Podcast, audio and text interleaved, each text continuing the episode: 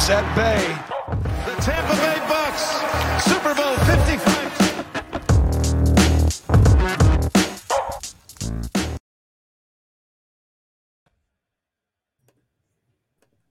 Hello and welcome back to another edition of the Bucks Banter Podcast. Here we are live on Bucks Report on this fine Monday, November twenty-ninth, coming off of a crucial road victory for the Buccaneers, something they, they haven't been too great at playing on the road so far this season. Uh, and I wouldn't say yesterday was was a pretty victory, but they did get the job done. thirty-eight Bucks, thirty-one Colts. Uh, how are you doing, boys? Scott Capron, Bo Danyard here with me. What's going on, fellas? Feeling good, man. Feeling great. Feeling like Lenny in the fourth quarter, buddy. I'm ready to go. Love that. Love that, Mister Capron. Um, so, yeah, I mean, it, it was a really interesting game. It was entertaining, I guess, depending on the lens you were looking through, frustrating, exciting, all that stuff. Uh, I think the keys to victory for the Buccaneers were, were the splash plays on defense. Uh, the team generated five turnovers, yeah. um, if you if you include the special teams play, which is, of course, a turnover. So, um, yeah, and then, you know, success on the ground as well. So in terms of those five turnovers, you know, the, the Bucks D wasn't playing a great game in terms of their execution to slow down the Colts passing attack, but they did manage to create turnovers at key moments. I, I found it very reminiscent of their playoff run last year. That was kind of the M O of the defense, right? They weren't necessarily like a top top tier defense in the league by any stretch of the imagination, aside from their stoutness against the run. Uh, yeah. But they have shown an affinity, or at least they did last season, for creating big big plays at big moments, especially in the postseason.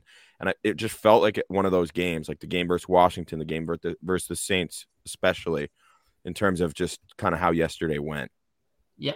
So, so one hundred, so couldn't agree with you more uh, on a couple of those points. Obviously, you'd rather see your defense consistently st- um, forcing three and outs and making stops uh, as, as far as sustainability goes.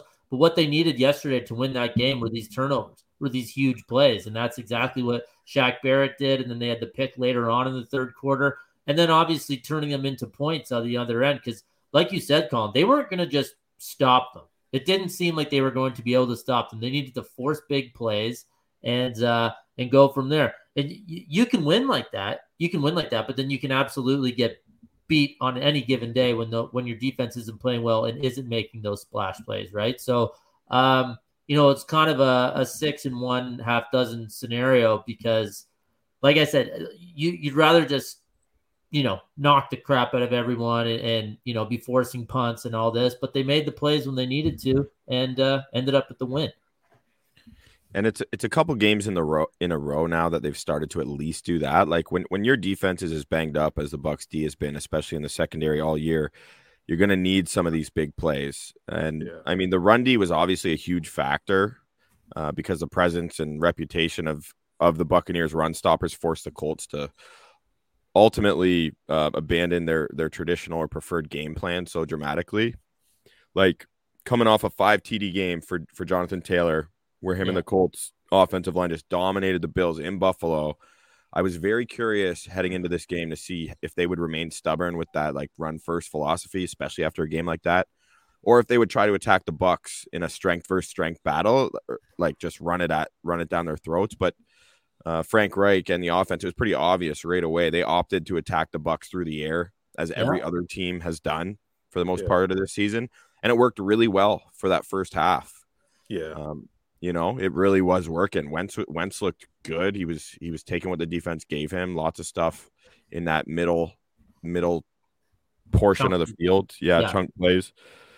But unlike many games earlier in the season, the Bucs D was able to create those turnovers that we that we're talking about, and that helped to bail the offense out a little bit um, because the offense the offense looked very stagnant. They just did not seem oh. to be on the same page, particularly Brady and his receivers. It's a miracle they got to thirty-eight. They scored thirty-eight points. Yeah. You, like, I mean, hey, that's obviously an unreal output in any week. But the way that game looked, the way, it, you know, thirty-eight seemed impossible.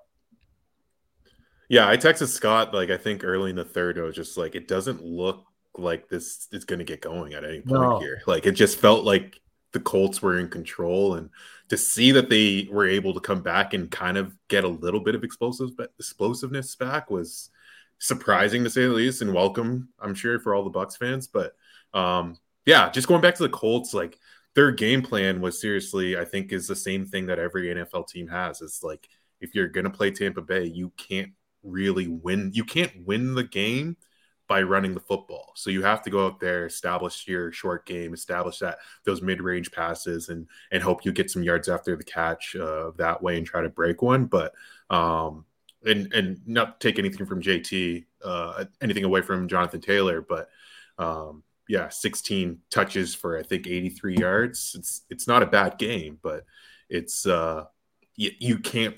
They they want to use them in their game plan, and you just can't against this defense. Yeah, and like I think uh, Frank Reich, I saw a little like a snippet of his press conference today, um, and I thought he addressed it really well. And it's kind of like, you know, no one's complaining about them altering their their strategy in that first half when the Colts looked phenomenal, and then in, in yeah. the second half when things start um, not going their way, all of a sudden people are saying, why why aren't we just pounding the rock with with J T, right? Yeah, so it's right. like. That's so easy to say. That, that's so easy to say. That what the problem is, if you don't have a good quarterback, even if he plays well for a half, it's hard for them to play well for a full game, and that's yeah. what happened. Like I don't, not Wentz wasn't brutal or anything, but you know he had a couple turnovers, and th- there you go. That's what happens once quarterbacks regress back to the mean, even after a hard after a hot start. Then this is when other like better teams can get back in the game, and that's exactly what it, what it was. You have to, if you're going to throw the ball, and you've decided that you're going to throw the ball, you have to keep doing it. And that's yeah. what they landed on. But it just, you know, Wentz played about as normal a Wentz game as he can, and that isn't good enough to beat the Bucs, right? I, I would say it was a good Wentz game, honestly. Yeah, it was a good For, one. Like, to me, like, and, and as guys on this podcast who were slandering Wentz in our previews and of uh, of the season, um, I don't think very highly of him, but that was like, and he's shown up for a few weeks in a row now as being a guy that you can somewhat depend on, but there's always going to be like four or five plays that you're just like, oh my God, that was almost a turnover, or that was a turnover that we just did not need to have happen. And that's, um, and, and Bo, that's the difference. Like in those games for, um, you know, for the Colts to win, those, those turnovers have to become almost turnovers. So yeah, a, a long pick has to get dropped, or it's just batted down, or you, you know, he doesn't, he doesn't see the, uh, you know, the weak side guy coming, he gets sacked, loses the ball, but then the Colts fall on it. Right. So yeah, it's yeah. not a disaster. Those are the things that have to happen. But when they actually turn into these um, incredibly negative plays, then, you know, if, if you have a less than average quarterback, you know, like the twentieth best quarterback, you're going to lose these games. And that's exactly what happened. Yeah, and it was funny, like Brady really didn't Brady didn't play well. Like this wasn't a great Tom Brady game. He's had a tremendous season, no matter how you how you slice it. Um, but it, I, I felt in a weird way relieved, and I think it's beneficial for him to at least once again feel that it's not solely on him to execute flawlessly in order for this team to win. Fair. Uh, you know, and and I think like these splash plays, it just felt so good. Like I was hyped up, like really hyped up for this yeah. game. It was a big game. The Bucs have struggled on the road. Um, the Colts are six and two in their last eight games, coming off a massive win versus an A F C powerhouse in the Bills. They they dominated the Bills so thoroughly thoroughly last week that everyone's questioning whether the Bills are legit, which is fair, different story. Um, Shaq Barrett, I just want to talk about a couple guys who created yeah. some of these turnovers and guys who stood out to me. Shaq Barrett, he had two sacks, could have been three. He had that massive forced fumble. Yeah. He was fantastic. Um, and Antoine Winfield, man, that pick. He's so good, dude. Oh, my God, is he good. He's, he's so, so good. Insanely good at football. Yeah. He's so good. He's a vet, man. It, it's yeah. unreal. He is not in his second year. He's incredible. No. And you look at him and you think he's just some thumper on the back end, right? Because, like, he looks so stocky and so thick with two yeah. C's, you know. Um, but, but the dude can move, and he's an incredible ball hawk. Cap, I know you were high on Winfield coming out of, the, out of uh, Minnesota, University of Minnesota, as a lot of people were. Yeah. But he is, he is, I think, met, and, and and when he was picked, I feel like everyone thought it was a good pick, not just in Tampa, but everyone was really high on grabbing him in the second round. But he ha- has to have at least exceeded expectations so far. Well, He's a leader I think, back there. Yeah, well, I think the general consensus was he was one of those guys that, um, however his career is going to go, he's gonna you're going to get the most out of him, right? Like he's going to give you what it you know whatever it takes to get the best um, production from what he has just in him, right? And even yeah. as a second rounder, great. And he's uh, he's lived up to it. He's awesome.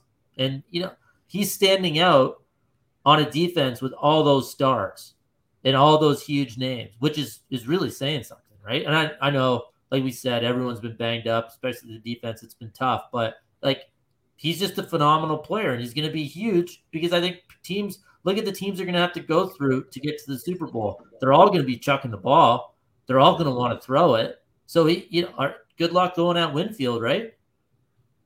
He totally. changes the ceiling of that defense. That's just that's just what it is. Like, it's just it's a different defense with him back there, with him literally all over the field. Really, um, it doesn't do justice. What I think is, he think he only had seven tackles, but he's just kind of around on everything. You know what I mean? Like, it's just he's just always around. Yeah, it's seven tackles, five solos. Like, that's not bad. That's pretty solid. And quarterbacks nice are aware. Somebody. Quarterbacks are aware of him. Yeah, right. Which is you gotta stay away from him.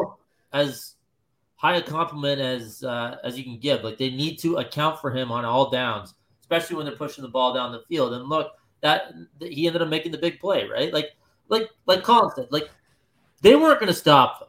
They needed those turnovers. At, yeah. As someone who bet the Bucs minus three, I can tell you that it did not look good defensively, but you make the big plays when it counts. And like we said, they still somehow scored thirty-eight as a result. And um, yeah, man, that was, it really did have similar Washington and New Orleans vibes though. Like, I think yeah. that needs to be addressed. This just happened to be one that they kind of won, which is great. I mean, I know, Colin, you were, Uh, there were a couple people on Twitter talking about how I, don't, I can't even remember exactly, but they were arguing about the quality of the win. But, like, yeah, I could kind of see where they were coming from, just from a standpoint of like like letting teams hang around and not playing their best. But it's hard to win, and Indy, like you said, had been hot. You know what? That's the other thing. The other takeaway, I'll, I'll you know, Indy's solid, and you know, I kind of assumed Tampa was just going to go in and roll. Um, just based on talent alone and like the Brady versus Wentz matchup, I kind of thought it was going to be like a thirty-four twenty game, but they showed up, they played well, and they easily could have won the game. So that, that one's on, I, I'll eat a little bit of that considering how, how solid Indy's been, been lately. They did show up, and, you know, the yeah. Bucs D-line hasn't been talked about a ton. I know I already talked about Barrett, but they, they were going up against a really solid offensive yeah. line, and uh, they were, were making things difficult at po- at times for Carson Wentz. They've done their job. The issues is just like the injuries in, you know, the secondary, and obviously Devin White was was really banged up yesterday. He missed the majority of the first half, came back, wasn't himself. That was unfortunate because I was really looking forward to. I thought it was a big game for him, but he's been playing. He's been playing really well um, the last few games, so that's huge. Another guy I want to just mention is Mike Edwards. Um, you know, a safety playing a lot of like slot. He's playing the or playing in the nickel, covering Doing slot receivers. Can, yeah. And he just keeps making plays, man. Like, Mike Edwards is is not discussed enough. I think he, if the Bucs come out of this and things work out once they get Carlton Davis back, which, fingers crossed, things are looking pretty good for next week versus Atlanta. Obviously, Jamel Dean went down this game, which sucks. But and Sean Murphy Bunting is really having trouble out there. Um, but, you know, if if fully healthy, I, I do expect this unit to improve dramatically. And I think Carlton Davis would be a huge factor because now you got a guy like Mike Mike Edwards who, who you can't keep off the field. You have to find ways to get him on the field, uh-huh. uh, in my opinion. I don't know. Corey Hall on Facebook, um, just talking about uh, they stayed in cover two, so not much open, but the flats in the middle third. So Brady took what they gave him. The Colts, a good team. Yeah, yeah I mean, you're right. Corey, yeah, I'm with that. Um, you're totally, it's totally accurate. I think, I think I still expected the Bucs receivers. To, I, there was more to it than Brady taking what what they gave him, though. In this particular game, I think generally the result would support what you're saying here. And and Lenny had a massive, massive second half. Yeah. Dude looks like a blend between Marshall Faulk and Jim Brown this year. Is is that the is he the game? Is it, he gets the game ball like. Yeah, he gets four of them, one for each touchdown, man. He's got it, right? Ties the franchise like he, he just seems kind of unstoppable a little bit, right? Even Rojo got in on the party too, right? So big shout out to the offensive line for the Bucs as but well. It, but it, with all the weaponry on the outside, there's so much potential running room for these guys yeah. if they if they if they play call effectively. they're going to have advantages. Not, I'm not taking one iota away from Lenny. He was fantastic, but it's just the the balanced offense in football. It just allows everybody to eat, right? And, th- and he's such a classic example on why he's been so productive this year. He was awesome. And um, once again, I hate to take it back, but uh, if you had Tampa minus three, that last run was pretty nice as well, to just uh, punch it all the way into the end zone there too. But yeah. Um, anyways, yeah. It, also, I don't know where you, I'm, I'm sure we discussed this, but um, I think it's nice to not have a one A and a one B. It's a distinct number one and number two. And that that's not even to take anything away from Jones, but he knows he's going to get the ball, what, eight to twelve times? As yeah. opposed to, oh, you know, what's You happening? might be the number. You might be the feature, yeah. Yeah, exactly. Because, you know, before before this, you know, run from Fournette, that was obviously possible, right? So I think that helps anyone. I think the like the role allocation will help help their chemistry. Everyone knows what's happening. It's uh, it's huge for them. And he was awesome again. Fournette was awesome again. I'm I'm glad you said that, Scott, because I, I completely agree. And as a Bucs fan, it's really nice. Like coming into this year, um, I just was prepared for the handcuff. We talked about it a lot, just for them splitting carries pretty equally. And even if one guy ran away with it, I just didn't expect it to happen this quickly, or for Bruce to fully commit to Fournette as that bell cow guy. Um, and he has certainly taken advantage of it. I texted I texted Scott about how yesterday, because him betting on the Bucs, it was nice. He was engaged via text with me. Even more so than usual, yeah. Yeah, but just how, how like he's looking like the guy who was drafted fourth overall at L S U more than the guy who was discarded by the Jags and waived. Like, like now he has to be viewed that way. Like, let's not forget, you know what I mean? Like, this isn't shouldn't be a shock. He's had the talent, and I think he the, the thing about Fournette is he seems to be endeared by his teammates. Like if you watch any of the Buccaneers com- communications, like they do tons of great social material on socials and content, and he's just like totally embraced, and it seems like the guys absolutely love him. And I feel like he's yeah. kind of got this like replenished zest or passion for the game. Um, and I know we've talked about it, but I, I think Bruce Arians has a lot to do with that. And I think, I think Lenny appreciates it. And I just think he's a, a really nice fit. And I was not high on Lenny Um, at this point of his career. You know what I mean? I was Team yeah. Rojo. I'll be the first to tell you. I was Team Rojo. Uh, but this Leonard Fournette, you know, it's a theme. We're always having to talk about him because he just continually is churning tough yards, and he's catching the ball. He's yeah. catching the ball. Nice reminder here. He's only twenty-six. People are whack. Chris Williams yeah. on YouTube. Thank you, sir. I take that with oh. a grain of salt, though, right? Because yeah. that's not normally how these things end, right? Like the way that uh, Lenny's career was, like the trajectory of his career, like it's not normal for a top pick to get cut and then go to his next team and be good right away. Like no. that's not a normal thing that happens in football or any sport, really. Like it's it's uh, it's really tough ever be to good again. Yeah, yeah, yeah, it's really tough to regain that type of, and I'm not saying he's reg- because like you're drafted fourth overall, I think you're kind of supposed to be the guy that kind of changes a franchise and puts a, put it on his back, and that's not his role in Tampa at all by any extent. But no. he is a different player than he was with the Jags. That's well, for sure. I mean, speaks to a couple of things. This is why you should never take a running back at number four, obviously.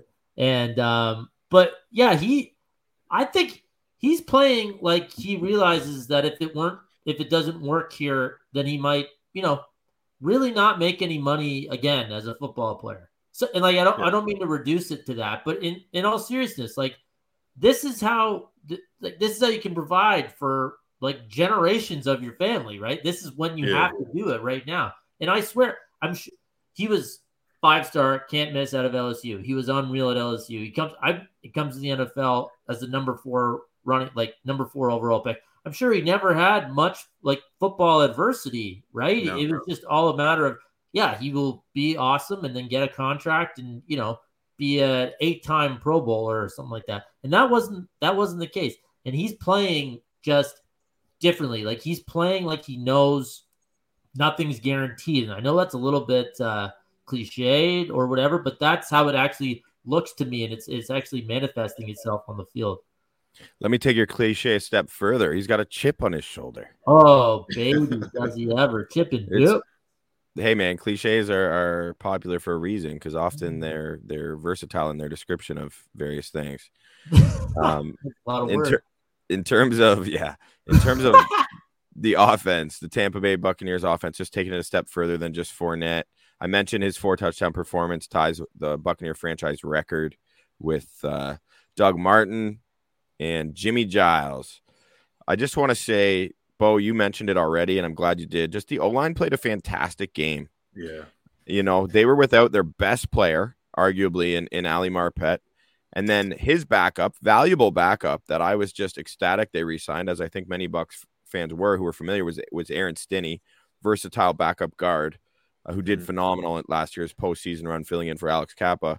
He goes down early in the first quarter, and, um, you know, Nick Levert, Leverett, I'm not sure how to properly pronounce his name, um, comes in. And, yeah, he you know he gave up a sack to DeForest Buckner at a point. But this is a third-string guard. It was his first start, like first N F L action, live action. And I thought he did a really serviceable job in a nightmare matchup against a guy like DeForest Buckner. So this O-line constantly, as O-lines are in general, it's the most underappreciated position in all of sports. Um, but this O-line is just, you know, that's what you want. You don't want them being talked about much, and they haven't been, but but they deserve to be, because they're just such a fantastic unit. And when you got not one, but two guys who can slide in three deep at one position and still get the job done, um, and pave the way for Fournette like they did, and, and Brady had plenty of time for the most part. I mean, really impressive job by this unit. They look like the best offensive line in football. I mean, that's obviously subjective, depending on what metrics you find most valuable. We'll have yeah. to ask Brandon Thorne, but loving the O-line, loving the big boys, Bo. I know that gets you excited. Gets me going, man. Yeah, there, there's no holes. Like, that's the thing, right? And part of it is Brady getting the ball out fast, and that's always going to be something that people bring up when they talk about the Bucs O-line. But um, they are protecting that pocket so well, and they are moving guys in the run game. Like, they're just, you just don't get to be where you want to be against this O-line, which is the most frustrating thing for any defensive line. Um, DeForest Buckner was like trying to wreak havoc, and obviously he got to the quarterback once. But even getting to the second level against a guy like Darius Leonard, like he he had a good game, he had a big game, um, and he sticks out on the on the tape. But they're there when you need them to. So yeah, big shout out to the O-line. He's so good, Darius Leonard. He's, he's just nuts. A... He's scary to look at. Like, every play, it just seems like he's – if it's within five yards of the snap, he's going to be there. He's smart, too. Like, he's a yeah. really smart player. He's long also. Like, his arms are really long. I find that really noticeable, hence that tip pass. Kind of yeah. displayed his length and his smarts, because right away he's he's knowing that they can't – they got to pick up that P I flag. Yeah. Um, so, very cool. His we got... shoulder – like, his, like, delt – is like the size of like a normal bicep. Like, it's like it, that's how long it is. It's insane. Yeah. It's yeah. so crazy when in on a field full of people who are just different, then someone actually stands out and looks different. Right? Like, see, yeah. like, oh wow, that is something else going on there. Yeah. He's and, and he's like that classic linebacker, classic middle linebacker, you know what I mean? And just like the intangible factors matter, you know, like Scott at that level, like coming out of uh coming out of South Carolina State, he was he was nothing to write home about. I mean, he's he, sorry, I don't want to say that, but I mean, you know, he was Yo, toward second. Fired. I don't mean nothing to write home about, but I mean, a lot of guys wrote wrote him off or didn't consider him this anywhere near this elite of a prospect. And like what he's yeah. done in the N F L, he is a top three linebacker undoubtedly in the league. And I think I think you know, coming into this year, I was certainly feeling Devin White, as you should be, and he, he's starting to really come around now.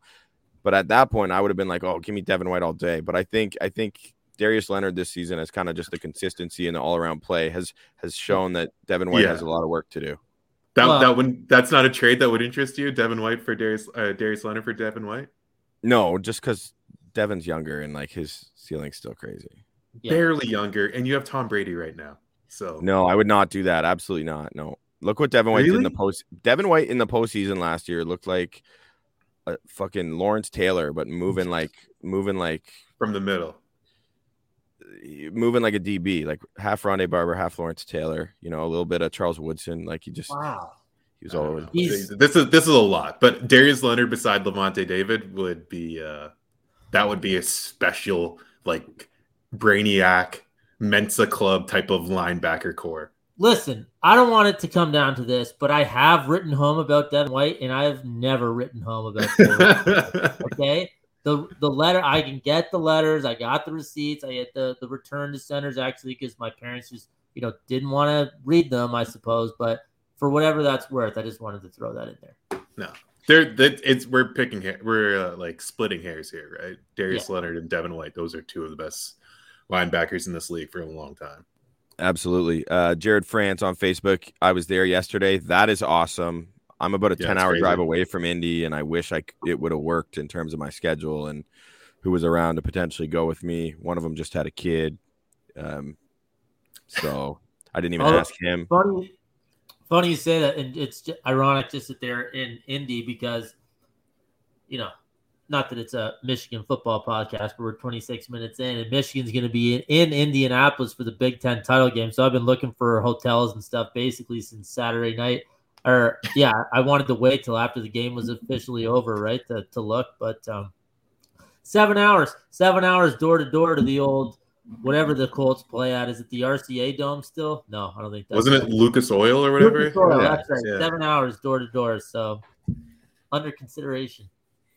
Waited till after the Bucs game to bring that up. Hey, eh? We could have just made it a week long thing, Mister Capron. Sorry, bud. I'm, there's a lot going on. All right, I, I'm still I'm still trying to just come to fruition with the fact that Michigan won the game. So it's a miracle that we're here even forty-eight hours later. Yes, congratulations. By the way, I, I would have brought that up, but I see you couldn't resist. That's uh, okay. I, mean, and I, I don't blame you. One might argue that Michigan beating Ohio State doesn't have a ton of relevance to the Colts-Bucs game, right? So I, yeah. I think I'm okay with uh, with letting it slide until now. Um, Corey Hall on Facebook. Do you think the Bucs re-signed Fournette? Great question, Corey. I think a lot depends. There's a lot of moving factors there. Kind of a tough thing to predict. I will say that I think Jason Light and Bruce Arians are both big on like the loyalty factor, and they will feel a special attachment if Fournette is able to keep performing how he has this year.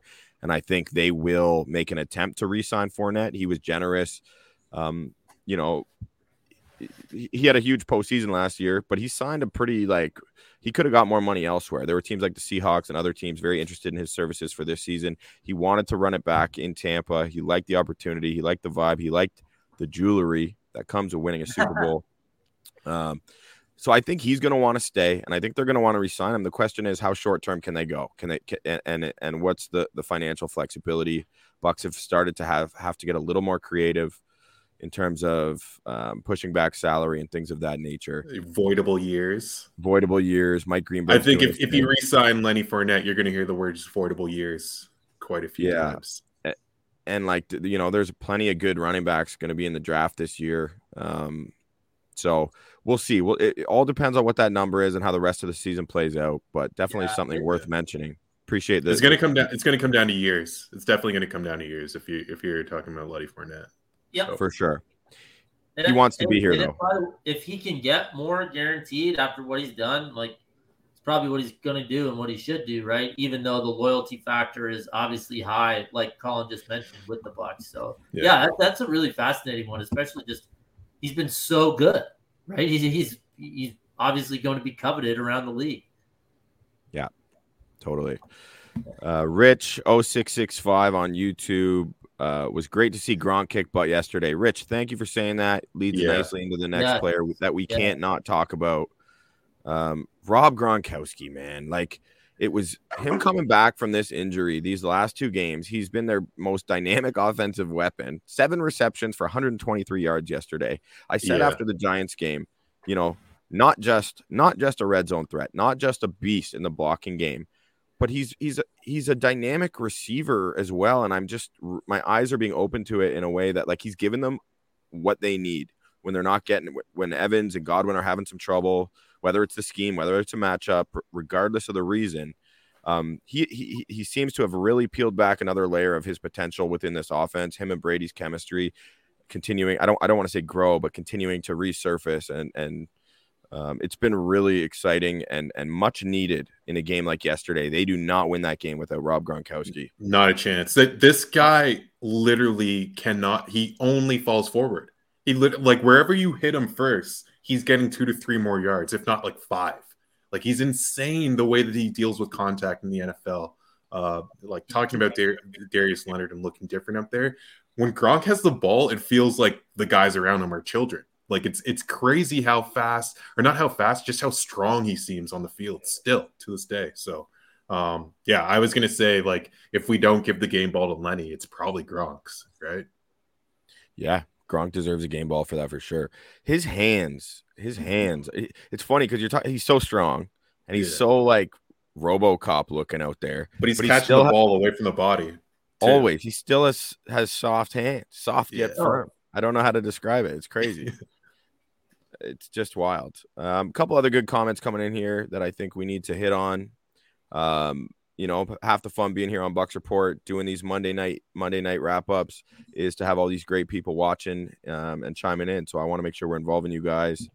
Uh, make sure you check us out on YouTube. Subscribe to the channel, Bucks Banter. Greatly appreciate it, the support. Alex Schomber, hope I'm saying that right, my guy. Um, we just got to stop playing from behind. Other than that, we are good. I, yeah, I mean, yeah, yeah. Uh, it's it, it's it's like a warm up almost, right? Like that first quarter feels like not we're not all they're not all going, but especially especially Brady lately, it seems like he's not ready to go from the first snap. Well, don't hey, let's not get too let's not forget too much. Um, you know, la, la, against the Giants, that first opening drive by Leftwich and Brady was possibly True. the most flawless offensive Clinical, drive I've yeah. ever sure. seen in football. But Bo's right. There have been a couple examples of just like, okay, what do you need to get started in this game here? You need to be down fourteen three just to to wake up, or and that's Brady and team team wide, which are kind of, you know, go hand in hand, right? So, uh, and yeah, I think that's true. Uh, Alex saying that about the the Bucks, and th- especially against the class of the N F C. I'm sorry, I know I keep harping on it, but the top of the N F C is so deep.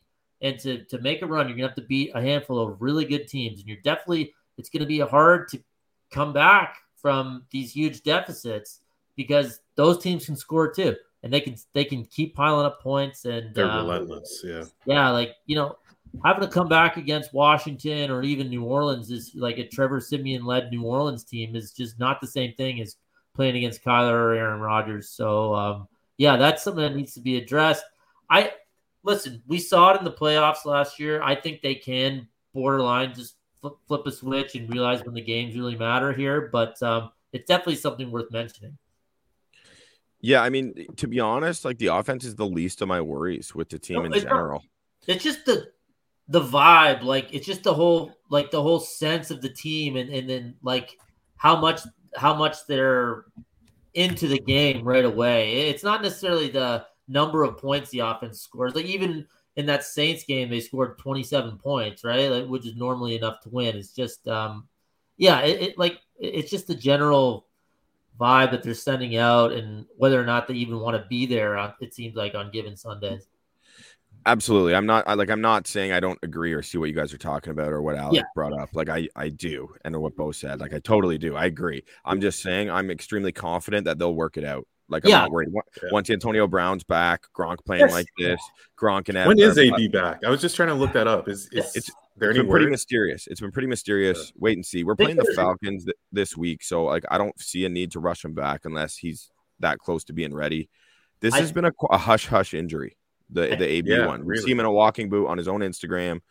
Um, so we really don't know the extent of it. At least I do not. If anyone has some insight on this, maybe some of our, our local Floridians were at training camp or saw the press conference live, chime in.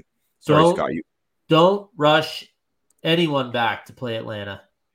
yeah, don't, yeah. Don't even don't even rush. Don't even, you know, slowly jog. Don't do anything in order to get these guys back against it. They're they're good. They can win the game with whoever they with exactly the squad they had last week. So um, yeah, I mean, want to get A B back, but there's still what five games after this one, so like just rest up, bud. Rest up for sure. And, and Russ, we Russ Weeks on YouTube. Hope A B comes back against Atlanta. He seems to torch them every time. I mean, if he's good, um, and also we got an update from Rich on YouTube. His his boot is off. Um, so so these are all. all I don't believe they're gonna. I hope they're not gonna rush him back. They rushed Gronk back too early, cost him an extra couple games. definitely I'm with you, Scott, not to rush him back versus Atlanta, but it would be nice for him to get a little bit of a tune-up before that Bills game.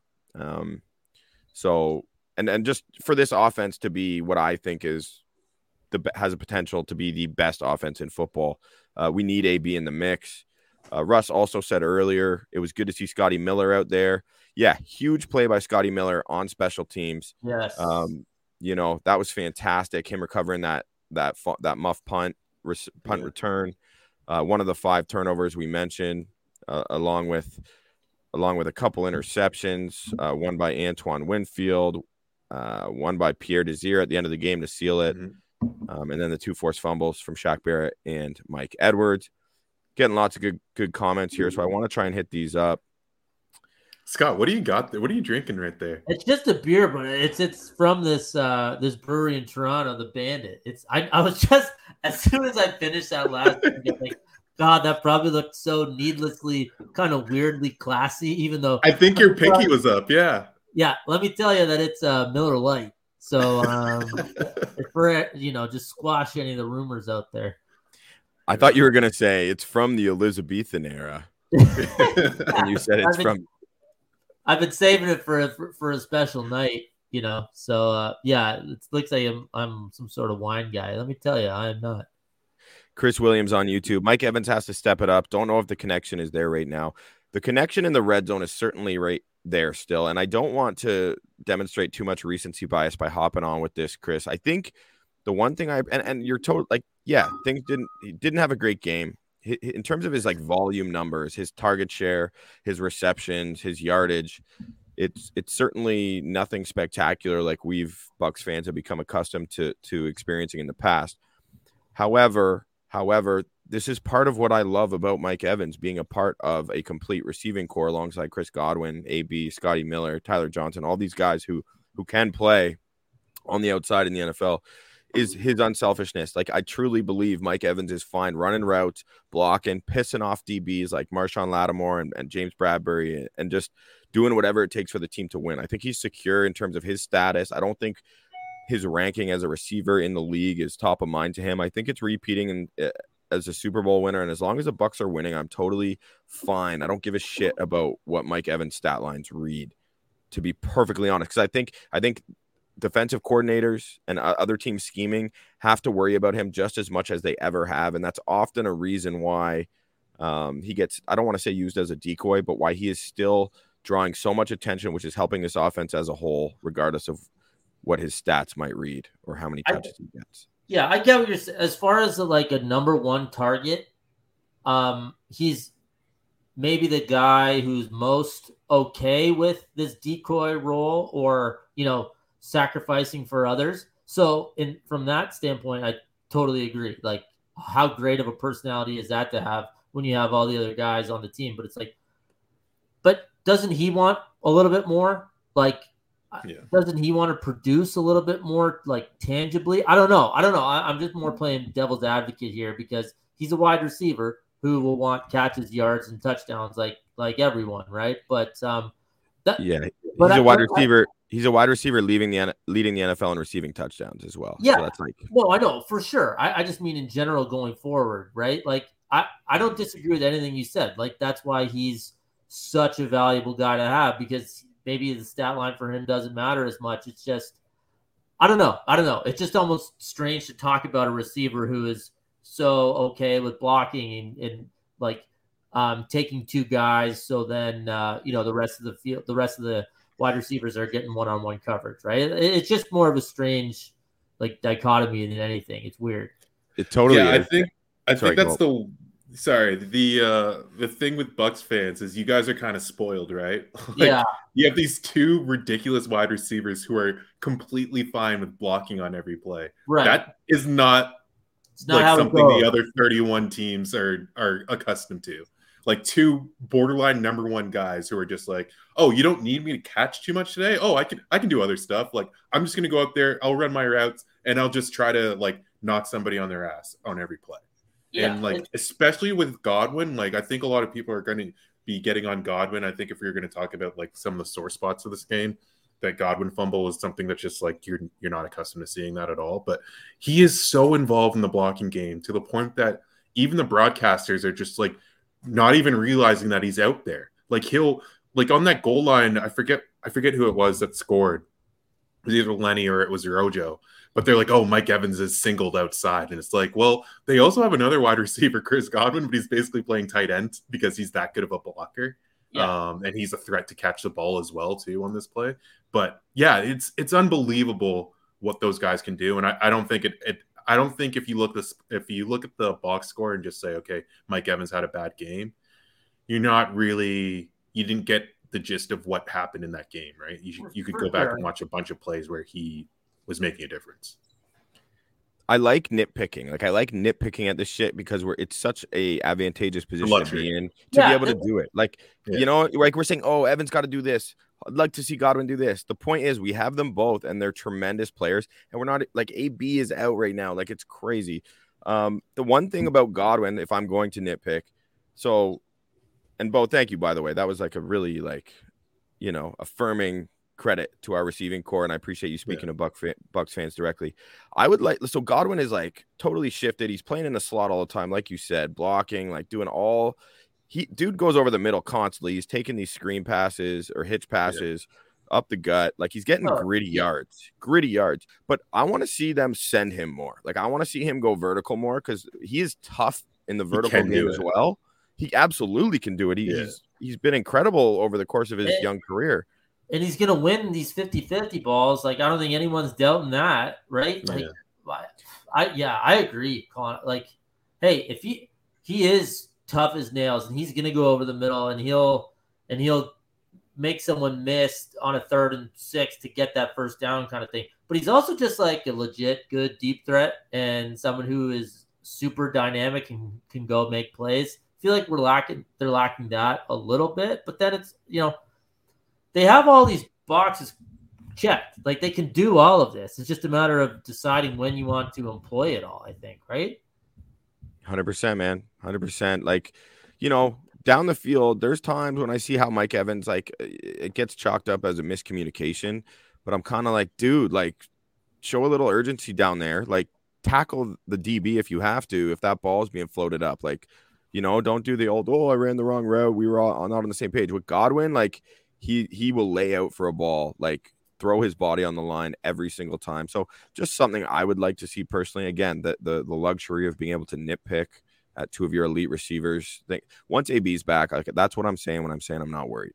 I just yeah. can't wait for them to be at full health.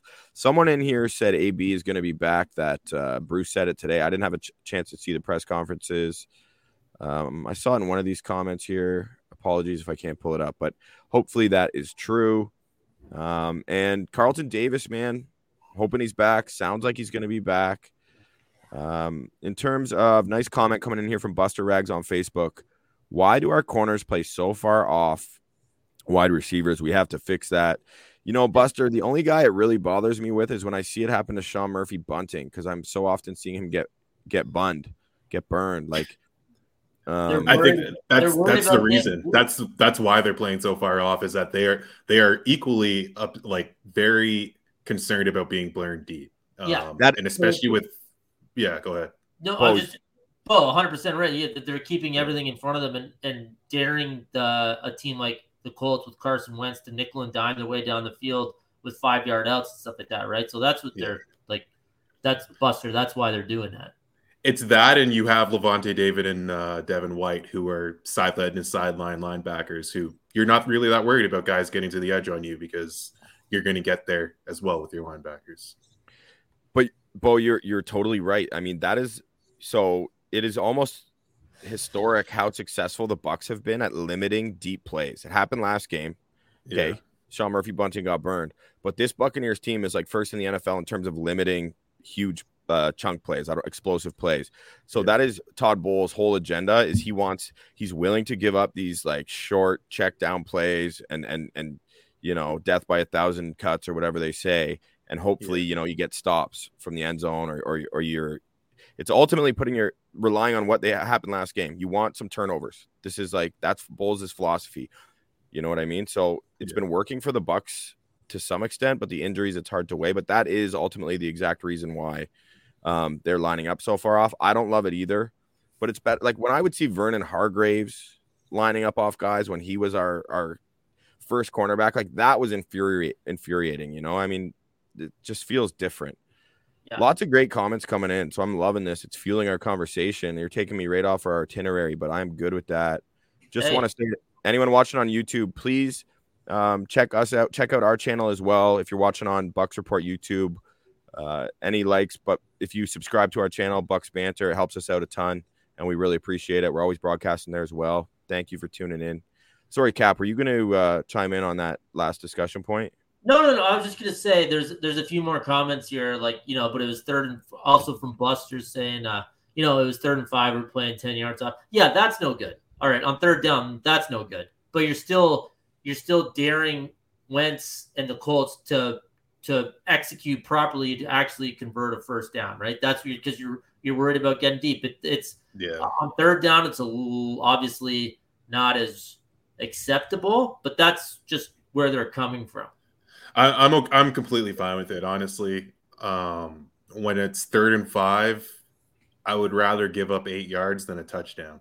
That's basically what it comes down to me. It's just like, if I'm that worried about my guy getting burned, okay, we'll live to play another set of downs here because I don't want to give up that touchdown. Yeah, and hey, like that's not great, by the way, if you're so yeah. worried about getting burnt all the time that you're just giving up first down. Like, no, sure. Of course not. But it's like, it's the whole issue of playing defense in the N F L. It's a complete pick your poison situation on literally every single play, right? And this totally. Is, this is where the this is kind of the hand of the dealt uh, that the Bucs have been dealt as a result of uh, injuries and stuff, right? So, and it, maybe it's a philosophy thing then, because like if it's third and five and you call a play that has a deep shot in it, I'd rather you get to the line and and say, "Oh crap, that guy's playing ten yards off. I'm going to change that route and make them go underneath, and I'm going to take eight yards here," rather than being like, oh, this guy's up at the line. I know my guy can beat him, and he, he's going to beat him for twelve to fifteen or twenty yards or possibly yeah. a touchdown, right? And I'm with you there, Bo, but, like, reasonable minds can disagree on that, yeah. right? Like fair, it's, fair. It's, it's, a, it's a total philosophical stance, basically, right? So, yeah.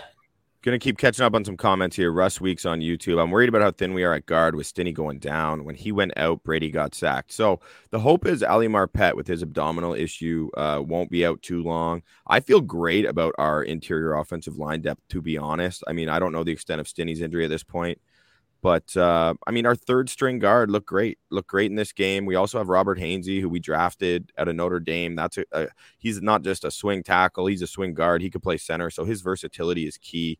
So I feel really good about the depth of our offensive line, and especially because that's something that Buccaneers fans haven't been accustomed to over the years. And I, I, I probably harp on it too much. I love having this offensive line. I sleep better at night. My kids are happier because I'm happier. They're getting better cereal. Everything is working out, and it all stems from the quality of our offensive line, their cohesiveness together.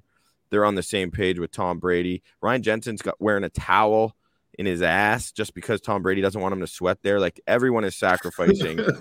That's love, man. That's that love. is love. I love it. I love it. I love nothing more. Um, Argy. Argy Pugh, I, I don't know if I'm saying your name right, uh, my friend, but thank you for the comment. "People complain, but just a few years ago, we w- would be overjoyed with the production on the worst game the last year and a half. Stop being so critical when we have been so, so awful for decades." Perfect. I that yep. love it. Love yep. it. Nothing more to say than that. I love it. Um, Yasan Ben Israel, "Reports are coming out. Brady in Vegas paid Jonathan Taylor to stay off the field." Frank Reich was was defending his his angle on that, my guy, but uh, I love it sources. anyway. Let, and let's he, see the sources there.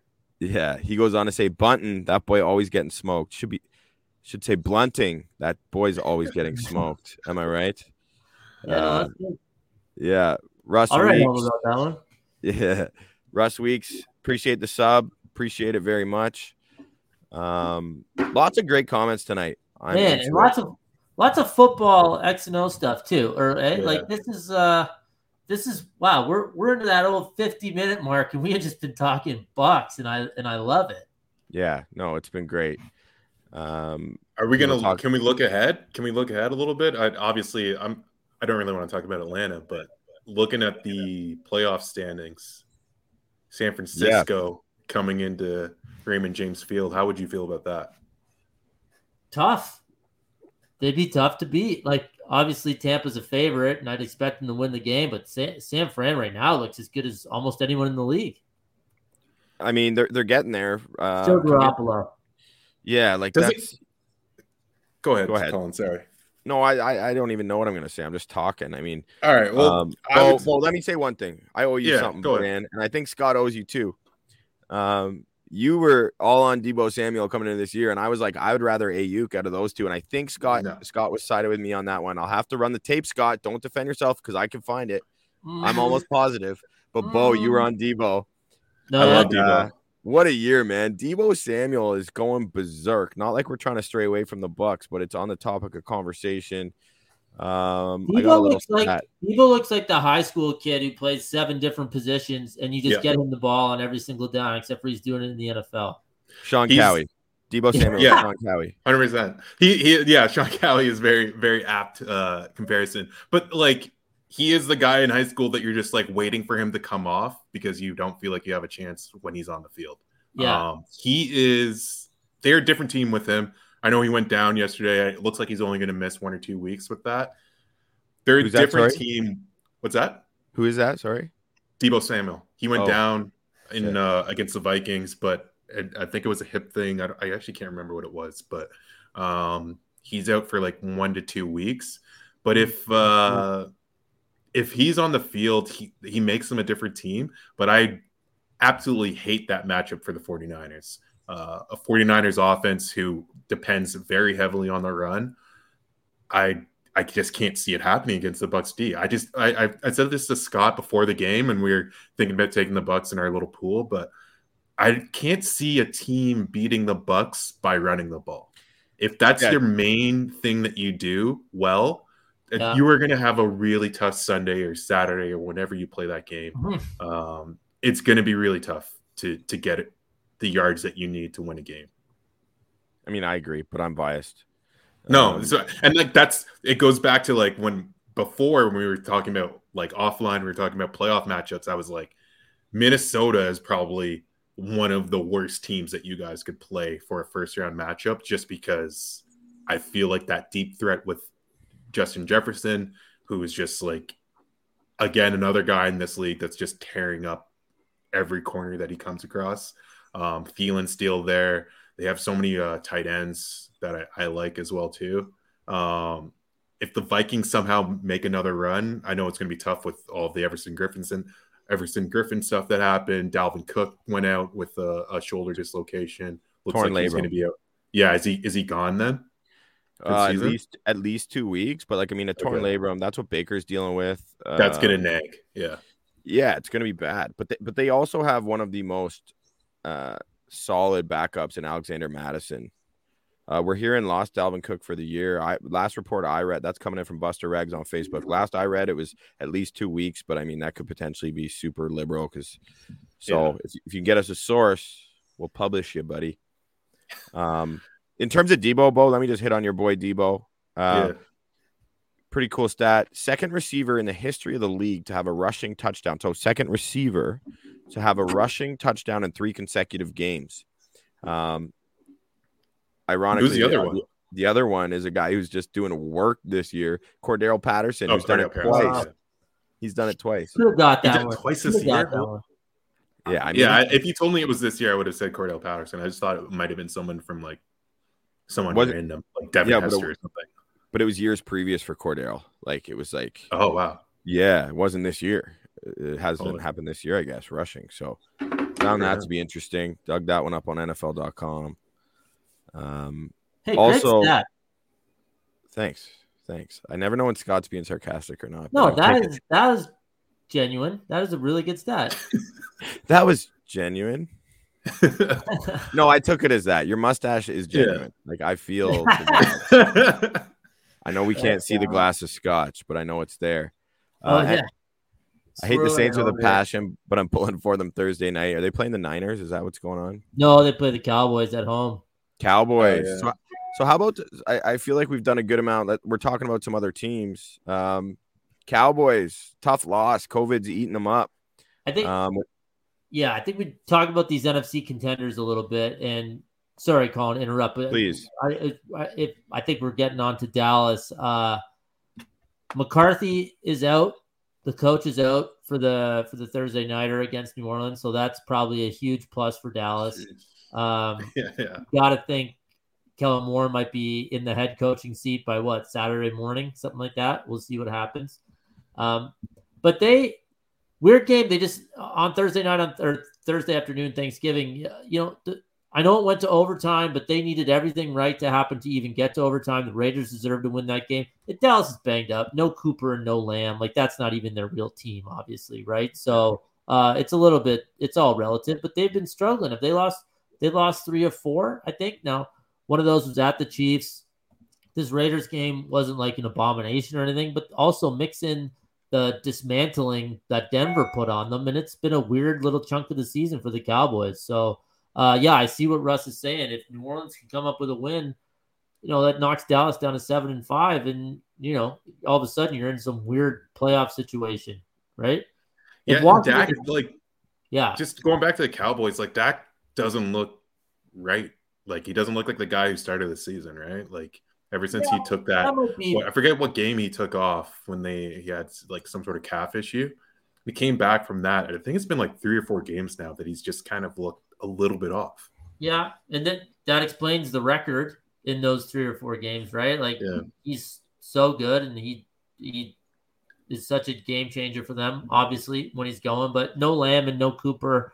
Uh, we'll see. I think Lamb is going to play Thursday against New Orleans, so that helps them, obviously. What a weird part of the schedule for New Orleans. Two Thursday nighters in a row, Thanksgiving, and then just a normal yeah. Thursday nighter, both at Same home. Same with the Cowboys. Yeah, at Dallas. Yeah, obviously. Yeah, New yeah. Orleans hosts both games. Just weird. Um, New Orleans looks like a high school offense with all the all the guys they have hurt. Looks like Taysom Hill is going to start the game, uh, based on what I was reading today. So, um, is he is he not injured? No, I, he he's was dealing with back. He's dealing with plantar. I, it's funny. I read the report. He's dealing with plantar fasciitis, and then yeah. I read the same thing Scott read, which is they're they're going to move forward with him starting, which you have to after how god awful Semien looked that game. He's not. He's not. He's not an N F L quarterback. That's like most people are Luckily not. They're replacing him with Taysom Hill then. yeah, also yeah. not an N F L quarterback. Oh Jesus! Yeah. Like, both options are superior to Ben DiNucci. Um, speaking of underwhelming Dallas Cowboys. Uh, Buster Rag says Zeke is awful this year. Buster, you must follow us on Twitter at Bucks Banter, and if you don't, you should, because uh, I was talking exactly about this. I feel like, I mean, Scott's very passionate about wasting high draft capital on running backs, and he he's voiced this. I've mentioned since, it. I've mentioned since, it. Since Zeke was in the womb, he was saying, "Don't draft this kid number one." I to did. His mom, it was evil, but nurse, he said it.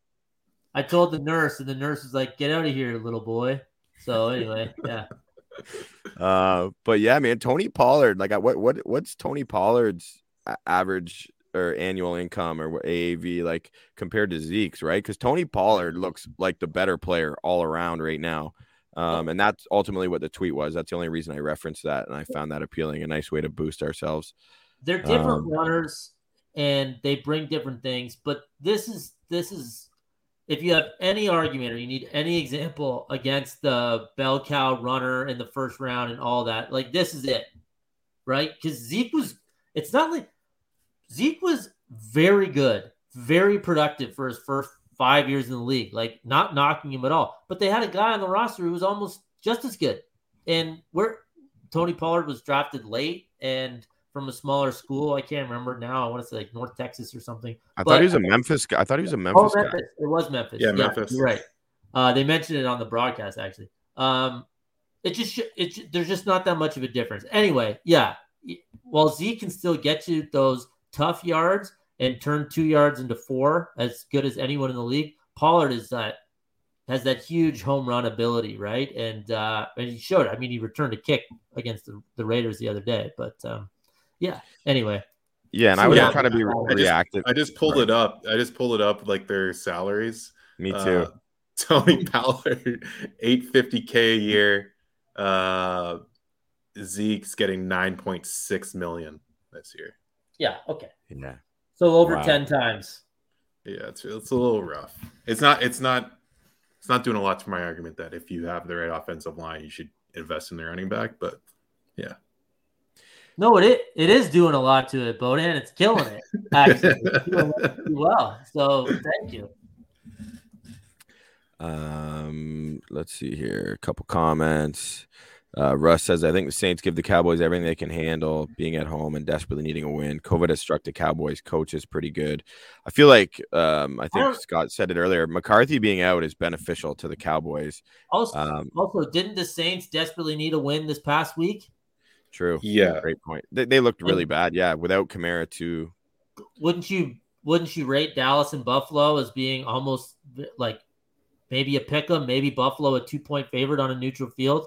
I don't know. Like, I get. I'm taking Buffalo. I'm taking Buffalo in that. So. Yeah. Well, are you still taking Buffalo with uh, Tre'Davious White out? Oh, right. Yeah, that's a factor, especially in that matchup. If we're talking big specifically factor. That matchup, and that's a big matchup for the Buccaneers in their upcoming game versus the Bills. Right. It's a huge. It's a huge one. Yeah. Look at us just jumping around like Frogger, just hopping yeah, around. Like, I like it. I had one like slight hiccup there. Now we're I'm I'm losing my my great uh, Cowboys point. We're talking about Tre'Davious White's injury. Like no more slip ups over here. um, and I was just gonna say, yeah, New Orleans needed that win. They got absolutely dismantled. Honestly, I see something very similar happen again. Happening again. How are they going to move the ball without Kamara? They don't have yeah. anyone. I think the Saints aren't going to be good this year. That's like, no.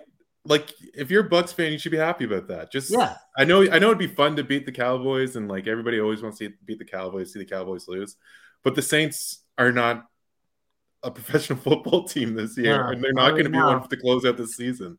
Not yeah, right Michael now. Thomas. Michael Thomas is one hundred percent healthy. He's just making a calculated career decision here. He doesn't want to get. yeah. He doesn't want to be trying to catch jump balls. What like what, you know, when a five yard out feels like a Hail Mary coming from Taysom Hill or Semien or whomever. Yeah. Um, the thing that the Bucs fans should worry about, and this is going to tie in nicely with the Monday Nighter that we might want to preview. Um, the Saints need to improve their pick so they can trade it for Russell Wilson. Dude, there's yeah. a like. There's a lot of teams that need to trade for Russell Wilson. Uh, I think the Cleveland Browns are one of them. Just I was gonna say that that's like number two. I think the ones the wow. ones that everybody's always gonna say that we can strike off for the Seahawks, and the Seahawks play Washington tonight.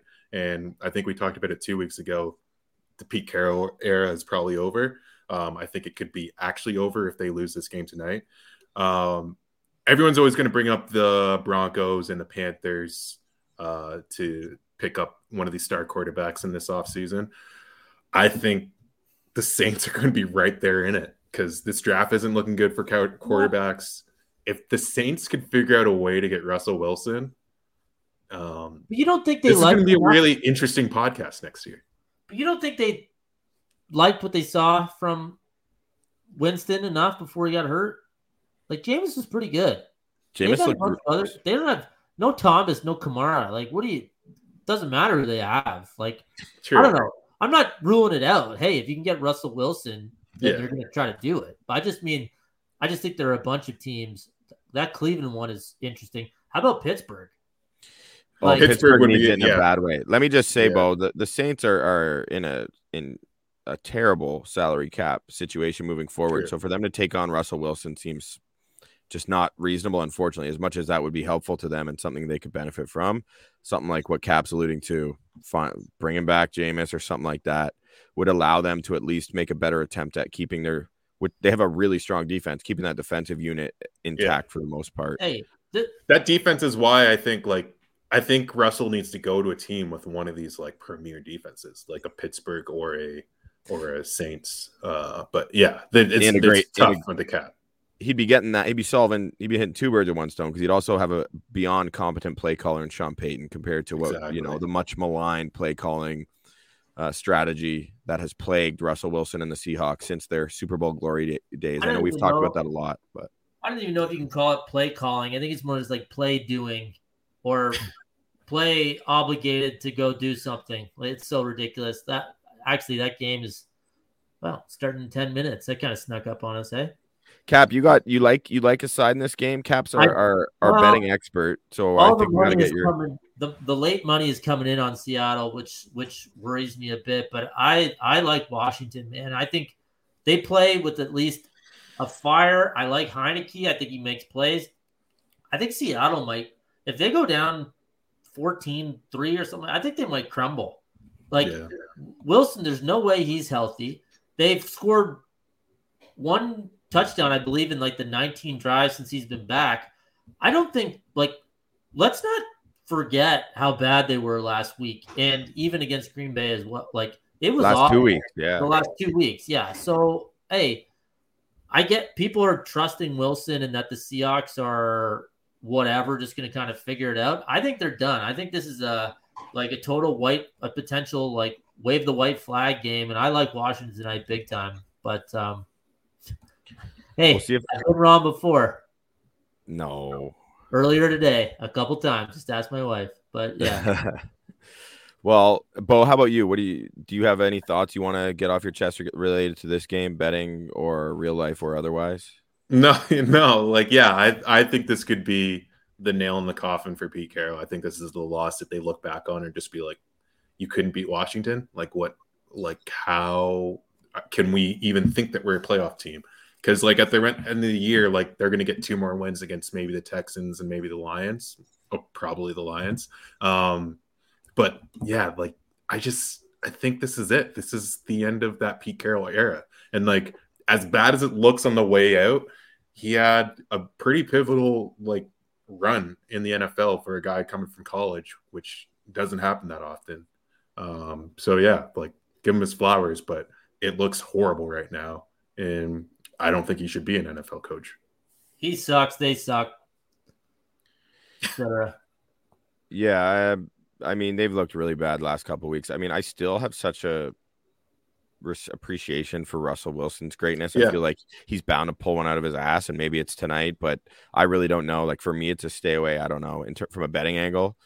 Um, it's full stay but, away for but me. Based on yeah. based on what we've seen, like, I completely understand. Because you're right, man.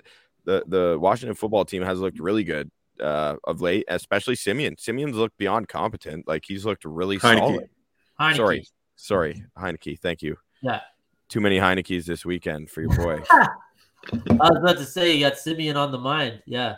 Um, yeah. Marcus Semien, rest in peace, Toronto Jays oh, fans. Heading to Texas. See ya, boy. See ya, bud. Ugh. Rest in peace, the rest of this beer. A lot of baseball signings today, eh? Yeah, Scherzer to the Mets, right? I'm watching I'm watching Iowa, Virginia here, and sorry, this is another tangent, but Alabama's an underdog for the first time since two thousand fifteen in this wow. S E C championship game against Georgia. Wow. Wow. As they should be underdogs. Georgia, this is Georgia's year, man. That defense is insane. It's insane. That defense is yeah. insane. Last last time they were a dog, they were a one-point dog at Georgia, and they won thirty-eight ten.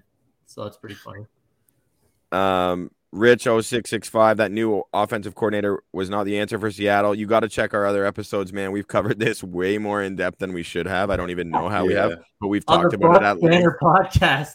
Yeah, Bucks Banner podcast, baby. Talking yeah. everything, not just Bucks. But uh, Rich and anyone else tuning in for the first time, please give us a subscription. Uh, search our YouTube channel, Bucks Banter, uh, and subscribe. It's greatly appreciated so we can keep doing stuff like this. Yeah. Um, Some good comments I'm not going to be able to get to. Um, Yasan, who are your top three receivers? When you say your, I'm not sure what you mean. If we're talking N F L, I still think you got to give the mantle to Devontae, uh, DeAndre Hopkins, and I would say Justin Jefferson as the top three if we're talking N F L. Wow. Slanderous. Cooper Kupp is literally flipping tables and like throwing his desk out a window right now. That's How dare you? So funny. Uh, I wouldn't even have thought of Cooper Kupp, and he's I'm totally waiting. Worthy. I'm racist against white receivers. You know that. But no, Cooper Kupp. I, I mean, I'm sorry, but give me any one of those three over Cooper Kupp if I'm like building my team or like having them on my really? team. Yeah. I, I'm going. Yeah, I'm going Devontae Adams. I think he's the clear number one for me. Um, and then I'm going Cooper Kupp, and then I'm going just. I think I'm going Justin Jefferson, just because I feel like DeAndre's a little banged up right now. Yeah, like that wasn't in order. I was just trying to say the three names I think you got to say. Like, and let me be clear as well. There's other guys. Situation matters. Obviously, I'm like the biggest Jamar Chase fan, as you guys well know, and yeah. I was entering this year. He's a guy who's going to be on that list at some point soon, but not not yet. That's for sure. Mike it's Evans cooled off a little bit. Mike Evans was in a different situation, and he wasn't the unselfish guy who we talked about. I think he has that kind of talent, but as do a few other guys around the league. Situation matters. I mean, actually, you know what? Stephon Diggs has got to be on that list. Um, I feel like I'm, I'm not. He's got to be on that in that top three. So I would just. I'm cool. just saying, like, if we're giving out a reward for this year, Cooper Kupp has to be. Yes, well, if top it's of mine, right? You're right. Like, I know, like, if it's if you're building a team, like, maybe then you start to hum and haw about it, but I don't know. Like, I think he's kind of entered a different class of wide receiver right now, for me, at least. Yeah. God damn it, you son. You come in with that that question right at the end, bro. We're trying to get out of here for Monday Night Football. Cap's already Cap's already placed two two in-play bets already since since the game started. I may have hit it a couple times. They haven't even kicked off, but at yeah. least he, he hit the Bucks too a couple times yesterday, and that paid off for him, just like it did your boy. Um, I think we're gonna dip on out of here, watch some Monday Night Football, uh, have a couple Before drinks to nurse. Final. I always believed in you. That's right. Uh, Good guy. Oh, Metcalf, Metcalf can't be on that list. I love seeing Godwin's name there, Rich. Sorry, no, I'm getting sucked in the comments either. Yeah. Thanks we'll for tuning that. in, folks. Yeah. How about we tw- How about we think about it, and from the Bucks banner, we can uh, the the Twitter account. We can we can send you our top three, and then we'll see no. if we can uh, we'll see if we can get some reactions here. Maybe a few That's... clips. Maybe a few clips. Oh yeah, we could, yeah, yeah. Now All you're right. putting the boss man to work here, Bo. Well, no, I, I'll, I'll give you. I, I'll get I T on it. Don't worry oh. about it. Call him. Perfect. Up. Perfect. Uh, thanks for tuning in, everybody. It's been real. Happy to talk Bucks for an entire episode. Super great engagement. Shout out to YouTube, all you guys. Like I said, follow Bucks Banter and follow us on Twitter at Bucks Banter. Follow Bono's Ball. Follow Captain Ron. Enjoy Monday Night Football. Enjoy your week. Buccaneers trending into Atlanta for another hopefully convincing victory, or at least a convincing victory. Um, and we'll talk again soon. Until then, keep it real. Peace. Peace.